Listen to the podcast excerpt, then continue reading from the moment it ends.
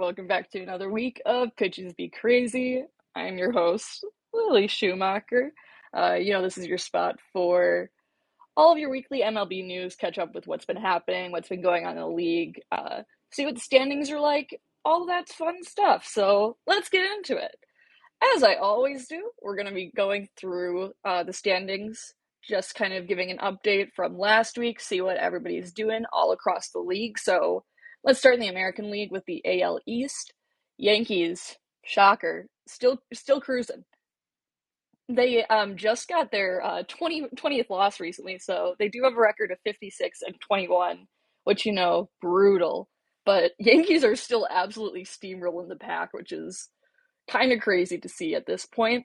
Uh, the Red Sox and the Blue Jays are tied for second right now in the AL East. Uh, 12 and a half games back, each team having a record of 43 and 33. So that'll be interesting to see how this starts to shake out. Red Sox notoriously had a very terrible start to the season, and this is obviously a lot different. That's like they, they, they kind of they got themselves back there. So to every Boston fan who said that everything was lost and uh, there wasn't anything to be hopeful about, and I said still a lot of season left. Uh, I would like uh thank you, and uh, I'm sorry I was wrong. But moving on, the Rays are 15 games back with a record of 40 and 35, and the Orioles are 21 games back with a record of 35 and 42. So weren't able to continue that success that we had seen just for a moment, but I'm still hopeful. I guess I'm I mean, I'm a big uh Rays gal and I'm kind of like I want to see I want to see the Orioles succeed, but um and on Colorcast I see C McBride says Boston fans were saying it earlier, but I, a Tampa fan, fan am saying the same thing now. Again, I have a lot of hope for Tampa and it's because I like the Rays, but I think if they can just kind of get just the bullpen so. I mean, I just saw that series. They just played the Brewers, and the Brewers got a uh, two game sweep, and it, like Shane Baz had a great outing, and it's just things kind of all of a sudden collapsed as soon as he was out of the game, and the second game was kind of never in their hands. But neither here nor there. I won't make you drown in that knowledge or that discussion right now. We'll, we'll, move on to other things. So, moving on to the AL West, the Astros leading the pack with a record of 48 and 27. So, somebody had a good June. Um, they're, you know, really just kind of maintaining this dominance that I think we maybe didn't expect to see, but, you know, good for them. Uh, all about it. and the Rangers, surprisingly, are in second uh, they are 11 and a half games back. The Mariners and the Angels are both 12 and a half games back. So tied for that third spot with a record of 37 and 41. And the Oakland A's are a solid 25, ooh, 24 and a half games back with a record of 25 and 53. And one of the things I'm going to be talking about will be pertaining to the, pertaining to the Athletics. So we'll see. Moving on to the AL Central, Twins leading the pack, but oh, what's this? Cleveland Guardians are close behind. So the Twins have a record of 43 and 36, but the Guardians are, you know, getting close with a record of 39 and 34. So watch out for them, Cleveland Guardians. The White Sox are five and a half games back with a record of 35 and 39. So losing record still, but it is better than the Orioles now. So there's that to be hopeful about. The Tigers are 11 and a half games out of first with a record of 29 45.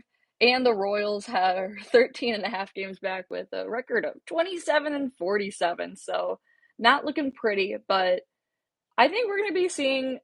It seems like a lot of these leagues are either we're seeing these teams completely separate themselves from the pack, or it's getting a little bit closer in the way that I think we had previously expected, or we're anticipating seeing. So I'm, int- I'm I'm very intrigued. I'm very intrigued right now. Pat Rush on Colorcast says, "Go Tigers." Yes, indeed. Uh, bless your heart. Let's go over to check out the NL. So, in the NL East, Mets still maintaining that control, and they have a record of 47 and 29. So, no team in the NL has reached 50 wins yet. Um, so Yankees stand alone in that in the AL. Um, right behind the Mets, though, uh, previous our 2021 World Series champions, the Braves, are three and a half games back with a record of 44 and 33. So watch out for them Braves. Um, the Phillies are seven and a half games out of first with a record of 40 and 37. Marlins 12 games out with a record of 34 and 40. And the Nationals have a record of 29 and 49 and are 19 games out of first place. So there we go. Uh, again, watch out for them Braves. Moving on to the NL West, the Dodgers maintaining control of the division yet again uh, with a record of 47 and 28. Two and a half games back, though, the Padres sit with a record of 46 and 32. Uh, so just got a couple more, couple more losses than them. The Giants are six and a half games back, record of 40 and 34. Diamondbacks, 13 and a half games back, and the Rockies are 14 and a half games back. And let's go to my NL Central. So the Brewers back on top in the division uh, with a record of 44 and 34. The Cardinals, though, are close behind uh, with a record of 43 and 35, but they are a game back. Pirates are next closest, uh, 12 games back with a record of 31 and 45. Cubs are 13 games back, and the Reds are 16 and a half games back. Moving on. I have been talking about All Star voting and kind of going through and saying, let, us like look at a ballot. How do we want to go about this? Um, what are my votes and where do I want to see guys in? And I wanted to give an update and just go through who made it to phase two for being the All Star starters or All Star game starters, um, or who is going to be voted for for that. So I'll run through it and give you guys a bit of an update there. Yeah, and again, the voting doesn't start till the 5th, so there is going to be a little bit of downtime, but doesn't mean we can't talk about it. So let's go through it. Um, let's start in the National League. So the uh, top two vote getters eh, for catcher were uh, Willson Contreras for the Cubs and Travis d'Arnaud of the Atlanta Braves. Willson Contreras had over 2 million votes, so good on him. I won't get too much into it right now with how I feel about him as a Brewers fan, but you know. Uh, for first base, Paul Goldschmidt led the pack with again nearly two and a half million. Uh, Pete Alonso of the Mets was that second top vote getter there for first base. Second base, Ozzie Albies of the Braves, getting nearly uh, 1.75 million votes. Jazz Chisholm, though, of the Marlins, very close behind, like oh, 1.73 million. So crazy number of votes there. Uh, for third base, Manny Machado, absolutely smoking everybody uh, nearly 2.4 million, so 2,381,000 votes. Crazy. Um, Nolan Arenado was the second top vote getter there for third base of the Cardinals. Shortstop, Trea Turner led the pack, just over 2 million votes, followed by Dansby Swanson of the Braves. Go Dansby, love you. For the outfield, Ronald Acuna Jr., 3.5 million votes. Mookie Betts nearly had 3.5 million as well, but just short under that. And then following up after that, Joc Pederson of the Giants, Starling Marte of the Mets, and Adam Duvall of the Braves. So, wow. Um, for DH, uh, Bryce Harper had two and a half million votes, and William Contreras got uh, 1.7 million. So, nice to see that there. I say a pretty solid group of guys. Of course, no Brewers, but it's fine. It's okay. I get how it is. I think it'll be different once we get pitching in there because that's kind of the the Brewers' strong suit. I feel like in terms of where their all stars exist and where they where they are. Um, moving on to the American League for catcher, uh, Alejandro Kirk of the Blue Jays, over three million votes. Uh, Jose Trevino of the Yankees sitting there as the other guy in the AL. Um, for first base, we have Vladimir Guerrero Jr. of the Blue Jays with uh, 2.8 million votes, and then Ty France of the Mariners. So, guys, we got one. We got one of the ones I was talking about. So let's do it. We got one. Got Ty France on my team for my for my fantasy team. So big Ty France gal, and he's been having a really nice season. So can't be mad about it. For second base, we have Jose Altuve, just under 2 million votes, and then Santiago Espinal of the Blue Jays. Third base, we have Jose Ramirez of the Guardians, just under 2 million votes, and then Rafael Devers uh, of the Red Sox. Moving into shortstop, Bo Bichette of the Blue Jays, just over 2 million votes. Let's go, Bo. And uh, Tim Anderson of the White Sox. And then for the outfield, Aaron Judge, casually sitting in here with 3,762,498 votes. Absolutely ridiculous. So he and Ronald Acuna Jr. both led the pack. Uh, Aaron Judge led the entire league, and Acuna had the most votes in the NL. So ridiculous. Then we have Mike Trout of the Angels, George Springer of the Blue Jays, Giancarlo Stanton of the Yankees, and then Lourdes Gurriel Jr. of the Blue Jays. Um, and for the DH, there's Yordan Alvarez of the Astros, just over 2 million votes. And then Shohei Ohtani of the Angels. So, you know, pretty solid in my humble opinion. Again, I knew it wasn't going to be as Brewers heavy, and I knew there wasn't going to be a ton in there.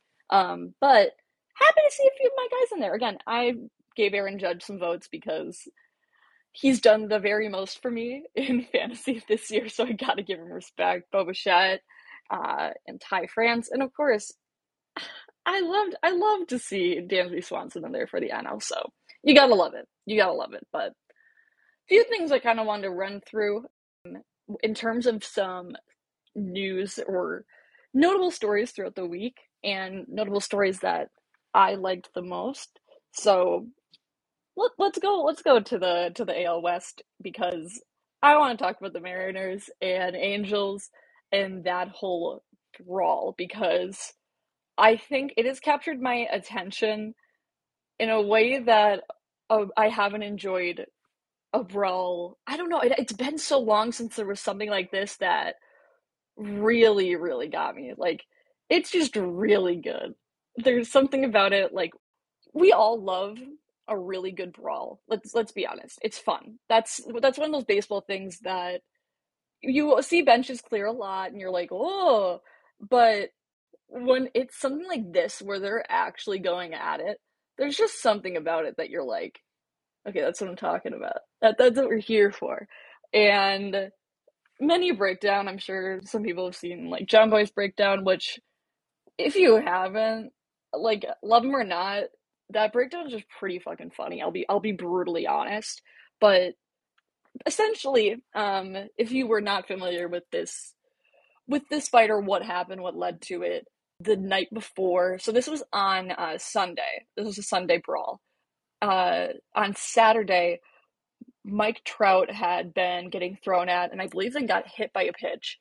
And a lot of the players and team members, coaches, whatever, what have you, um, of the Angels were essentially saying that this was intentional. He was doing it on purpose. And they were very upset about it. And the next day, then, there was kind of some of this going on. You could still feel this tension. And eventually, Jesse Winker uh, gets hit by a pitch. And he is, you know, rightfully upset, kind of chirping, kind of talking back and forth. And something seems to kind of happen. Um, and all of a sudden he charges at the Angels bench, and then a brawl breaks out. He starts throwing punches. Lots of people start throwing punches. He goes right up to Anthony Rendon. Anthony Rendon slaps him. It's a whole thing. It's like it's a it's a whole thing. So in the wake of this, we saw many suspensions. Uh, 12 players and coaches were suspended because of this brawl. Um, so I'll kind of run through that and what that actually shaked out to be like. But I want to take note of C. McBride said um, in the chat, "I'm telling you, if we had more of the, those brawls, baseball popularity would and revenue would skyrocket." I mean, again, we like violence. Let's be honest. That's why people like football. It's not my favorite. Here's my thing. I don't like sometimes how hard guys get hit in football, but baseball, it's just like every time there's a brawl, it's like a good old fashioned fist fight. And I'm just about that. That's like, that's what I'm here for. That's what I love. So, truly something to just stand in awe of.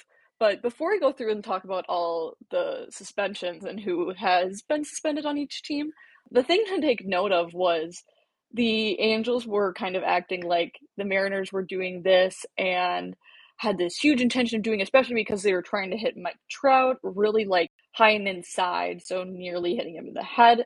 But the Mariners have been hit by um, many a pitch by the Angels already this season. Uh, Justin Upton got literally one to the head and stayed in the game. And there's just a few other examples of it where they're not really causing a stink about it. They're not really getting too too upset or angry. And then the Angels, this happens once, and they are just like, it's on. But regardless, it, it's it's entertaining. It, it's a lot's happening, a lot's going on. So let's run through it. The other one I wanted to take note of was Archie Bradley actually, um, I believe, fractured his elbow during the brawl, but it was kind of in the saddest way because he literally fell over the fence trying to go get involved in it and managed to fracture his elbow. So, kind of sad. Hopefully, he recovers quickly. But let's see. Let's go. Let's go through this and list everybody. Everybody who got suspension. So, Phil Nevin, the Angels interim manager, he got a 10 game suspension. Jesse Winker of the Mariners got a 7 game suspension. Anthony Rendon, even though he has been out and has been injured and won't be playing this whole season, he got 5 5 game suspension, so he'll serve that when he gets back off the IL in the future. Dom Chiti, the Angels pitching staff uh, coach, 5 game suspension. JP Crawford of the Mariners, 5 game suspension. Andrew Wantz of the Angels, three game suspension. Ryan Tepera of the Angels, three game suspension. Again, if you're going to go through and watch the brawl again, Ryan Tepera and Jesse Winker are really throwing punches at each other. It's kind of impressive. Um, Raisel Iglesias of the Angels has a two game suspension. Julio Rodriguez of the Mariners, two game suspension. Ray Montgomery of the Angels, two game suspension. Manny Del Campo of the Angels, two game suspension and Bills Haselman of the Angels, his uh, catching coach, one game suspension. And a lot of people are talking about how it is kind of significantly more. A lot of Angels, a lot, a lot of Angels are getting those suspensions there. It's a, it's one of those things that it's not to say the Mariners are perfect or they're completely clear in that situation, but kinda. Um, no, I do think that they kind of went out on top, looking like the classier team, especially after uh, Raisel Iglesias started throwing sunflower seeds and bubblegum onto the field and just, you know, ripping through everything in the dugout. Not the best look. So, W for the Mariners and for Jesse Winker because, again, he instantly gained my respect. I was like, okay, Jesse Winker, I see you. I got you. Also, if you haven't watched it, please do because you need to keep an eye on Shohei Ohtani because he kind of starts to try to get involved and he's like, whoa. And then like he's all smiling and happy, being his cute self. And then all of a sudden, like you can tell, I think it's his translator and somebody else, they pull him away and they're like, show, like, no, uh uh-uh, uh, we're not doing this. And he's like, okay. So he stayed out of trouble. Good, good kid. Um, and also, too, it should be noted that uh, most of them are going to be serving a suspension starting sometime this week none of them made an appeal, or most of them. Sorry, I honestly doubt.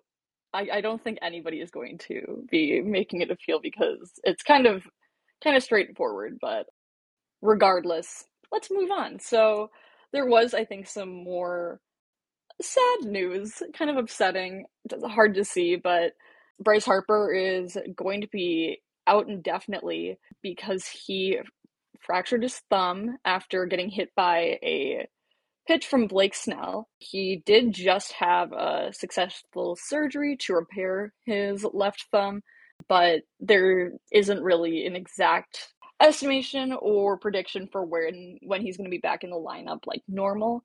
Just really sucks to see. I mean, if you saw the video, it was brutal. You could just tell the way his thumb got hit mm, was not pleasant bless up, safe feeling to him. Also, too, I think it was taken of note that he and Blake Snell have known each other for a really long time, so he knows it wasn't intentional. Doesn't mean he's not upset about it, but he kind of handled it like a champ, even to just how he was acting on the field. Like, I haven't always been the biggest Bryce Harper gal, but it made me have a lot more respect for him than I think I have previously, just because he got just absolutely nailed. He got beamed. And for the most part, stayed really composed. And I think that's a lot to ask out of anybody to have that kind of attitude after you know to knowing that your season's probably done or the majority of your season's probably done. So really just props to him. Um Padres catcher um Alfaro was also just being a total class act, so much respect to him as well for that.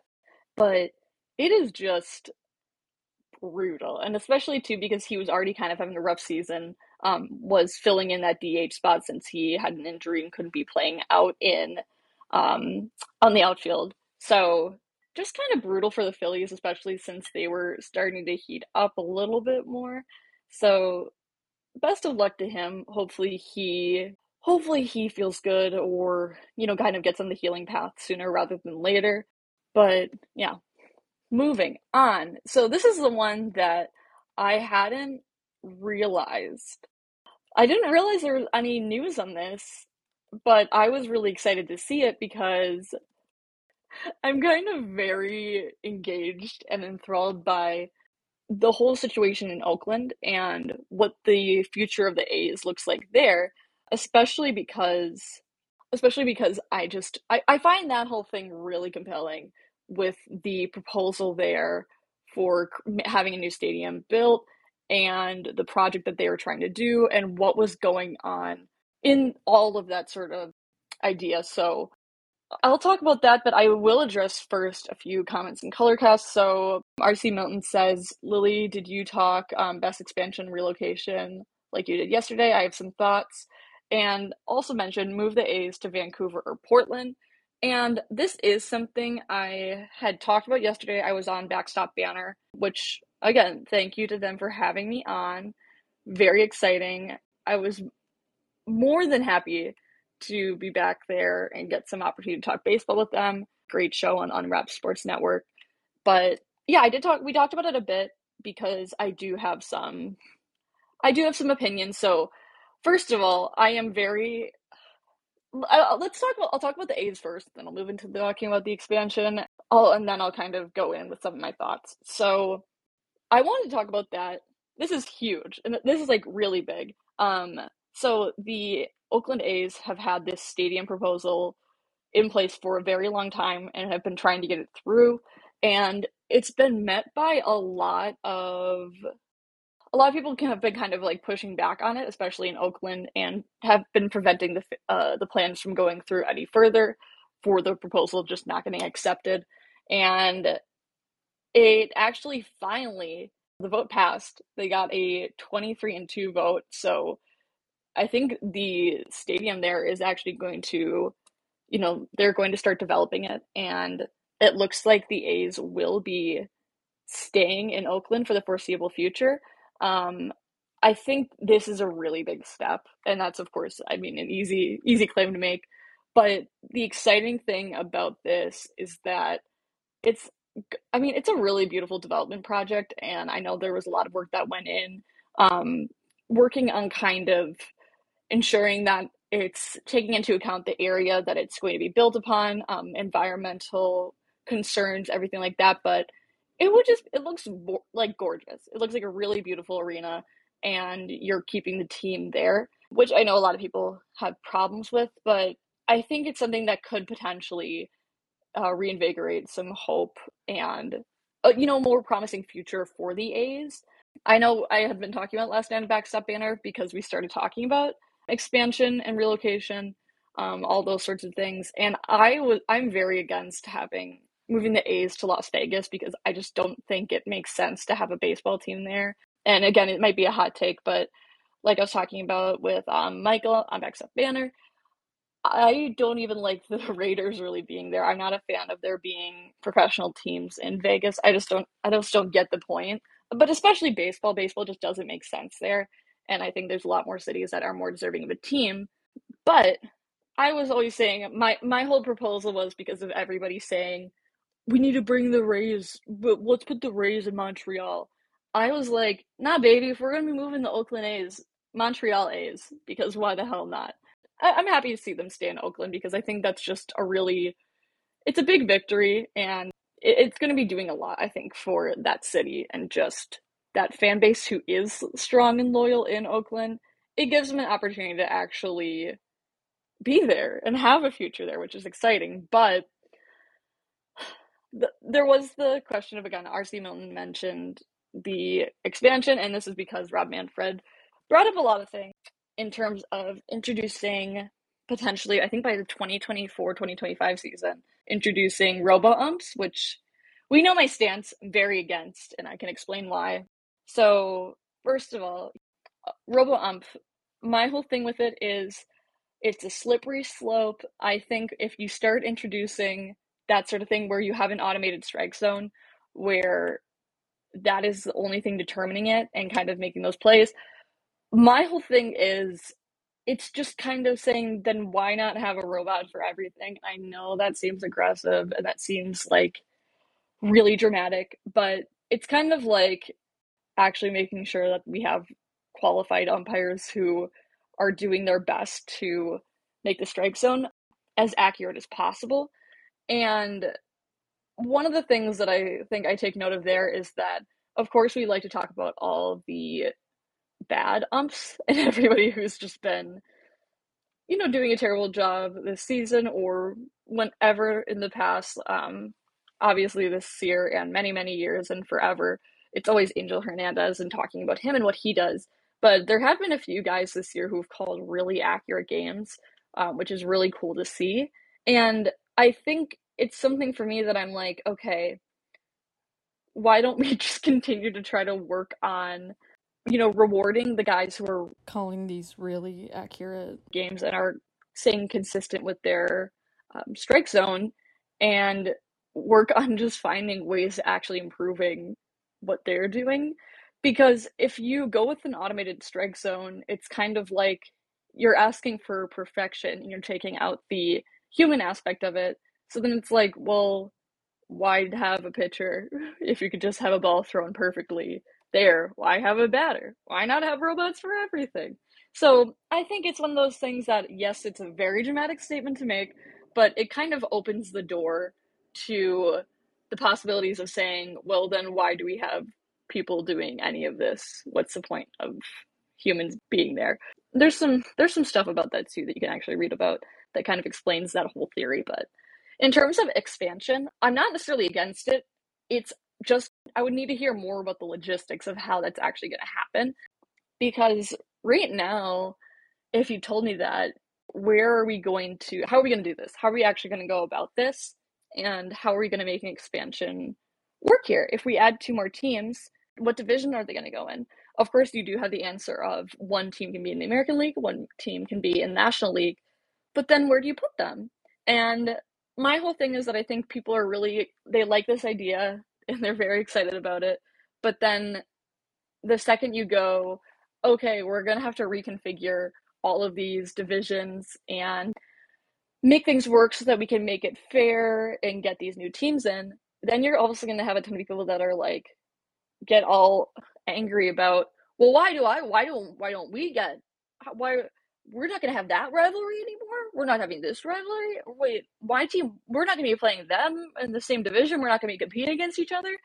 And I think it's something that a lot of people like in theory, but it's just in practice something that would take a lot of convincing because people like to, you know, people like the tradition and keeping things the same and having it not dealing with such drastic change like that so I think it's something where I would want to hear more about the logistics of it because, again, introducing two teams, you're going to have to restructure the league somehow. So that's more I'd be interested in figuring that out.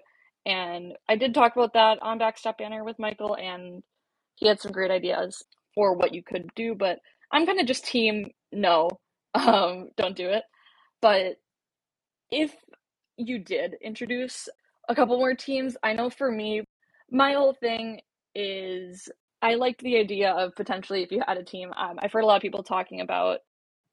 Well, again, a lot of people talk about Montreal, and RC Milton said in the chat too, as a Canadian, or I'm not overly convinced about Montreal, and I'm Canadian.